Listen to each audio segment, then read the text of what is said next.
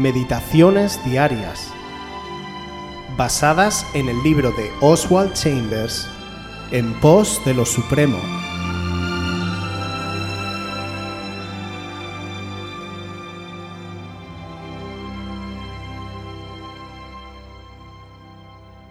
¿Ves tu llamamiento?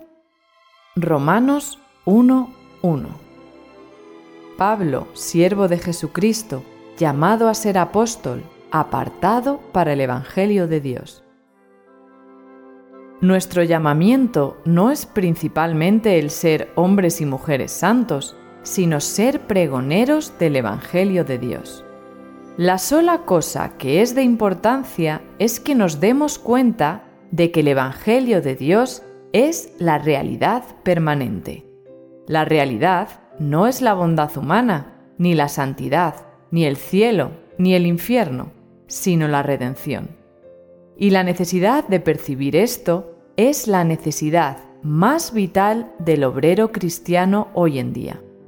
Como obreros tenemos que acostumbrarnos a la revelación de que la redención es la única realidad. La santidad personal es un efecto, no una causa, y si ponemos nuestra fe en la bondad humana, en el efecto de la redención nos hundiremos cuando venga la prueba. Pablo no dijo que se separó, sino cuando agradó a Dios que me apartó. Pablo no tuvo un interés supersensible de su propio carácter. Mientras nuestra vista esté fija en nuestra blancura personal, jamás llegaremos cerca de la realidad de la redención. Hay obreros que fracasan porque su afán es su propia pureza y no Dios. No me pidas que me ponga en contacto con la ruda realidad de la redención a favor de la inmundicia de la vida humana tal como ella es. Lo que yo quiero es cualquier cosa que Dios pueda hacer a favor mío, a fin de parecer más agradable a mi propia vida. Hablar de esa manera es una prueba de que la realidad del Evangelio de Dios no me ha tocado todavía no hay ningún audaz abandono de mi ser a Dios.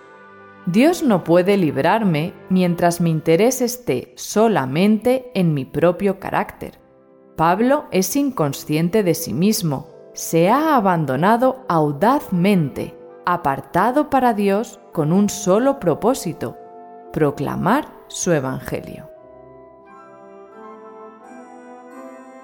El ser humano es por naturaleza religioso y no solo en el sentido de los que practican alguna religión, sino en el sentido de nuestra tendencia natural de tratar de mejorarnos a nosotros mismos como una constante de vida. Esa tendencia que nos lleva a compensar nuestras malas acciones con buenas acciones. Esa tendencia que nos lleva a creer que si Dios existe, éste nos aceptará solo si somos lo suficientemente buenos. A esto se le llama nuestra justicia propia, o ser justificado por obras. Cuando somos llamados por Cristo y le entregamos nuestra vida, ocurre que por un lado, esa tendencia humana religiosa continúa en nosotros, pero por otro, comienza una relación personal con Cristo, y esta relación chocará frontalmente con nuestras ideas de tratar de mejorarnos a nosotros mismos. A la luz del Evangelio, no podremos menos que sentirnos continuamente indignos y pecadores, y aquí es donde nuestra religiosidad interferirá, porque si tratamos de solucionar este sentimiento tratando de ser mejores, más santos, más entregados o más dignos, es solo cuestión de tiempo que nos estrellemos y nos defraudemos a nosotros mismos. Además, durante este proceso, el diablo nos acusará constantemente hasta que nos desalentemos e incluso deprimamos. Lo mismo le sucedió a Pedro, Recordemos el primer día que Cristo se subió en su barca y Pedro le dijo, Apártate de mí, Señor, porque soy hombre pecador, como leemos en el Evangelio de Lucas capítulo 5 versículo 8. Cierto, Pedro reconoció que era pecador, pero fue llamado personalmente por Cristo para ser pescador de hombres. Pedro le siguió con todo su corazón a partir de aquel día durante tres años, Incluso se puede decir que Pedro fue el discípulo más lanzado y celoso que tuvo Cristo. Pero también es cierto que Pedro trataba de demostrarle a Jesús de cuánto él era capaz, y Pedro tuvo que estrellarse. Su concepto de sí mismo quedó por los suelos la noche que le negó tres veces maldiciendo y jurando que no le conocía. Cuando Cristo resucitó, Pedro no sabía dónde meterse. Daba por hecho que su llamado de ser pescador de hombres ya no estaría vigente, que después de haber tocado fondo ya no había más que esperar. Pedro necesitó que Cristo le organizase un desayuno especial en el que le dijo tres veces, pastorea mis ovejas. Lo importante no era ni la bondad de Pedro ni el fracaso de Pedro. Lo importante es que Dios no cambia, así como tampoco cambia su llamado a lo largo de nuestra vida. Ve y predica el Evangelio a toda criatura.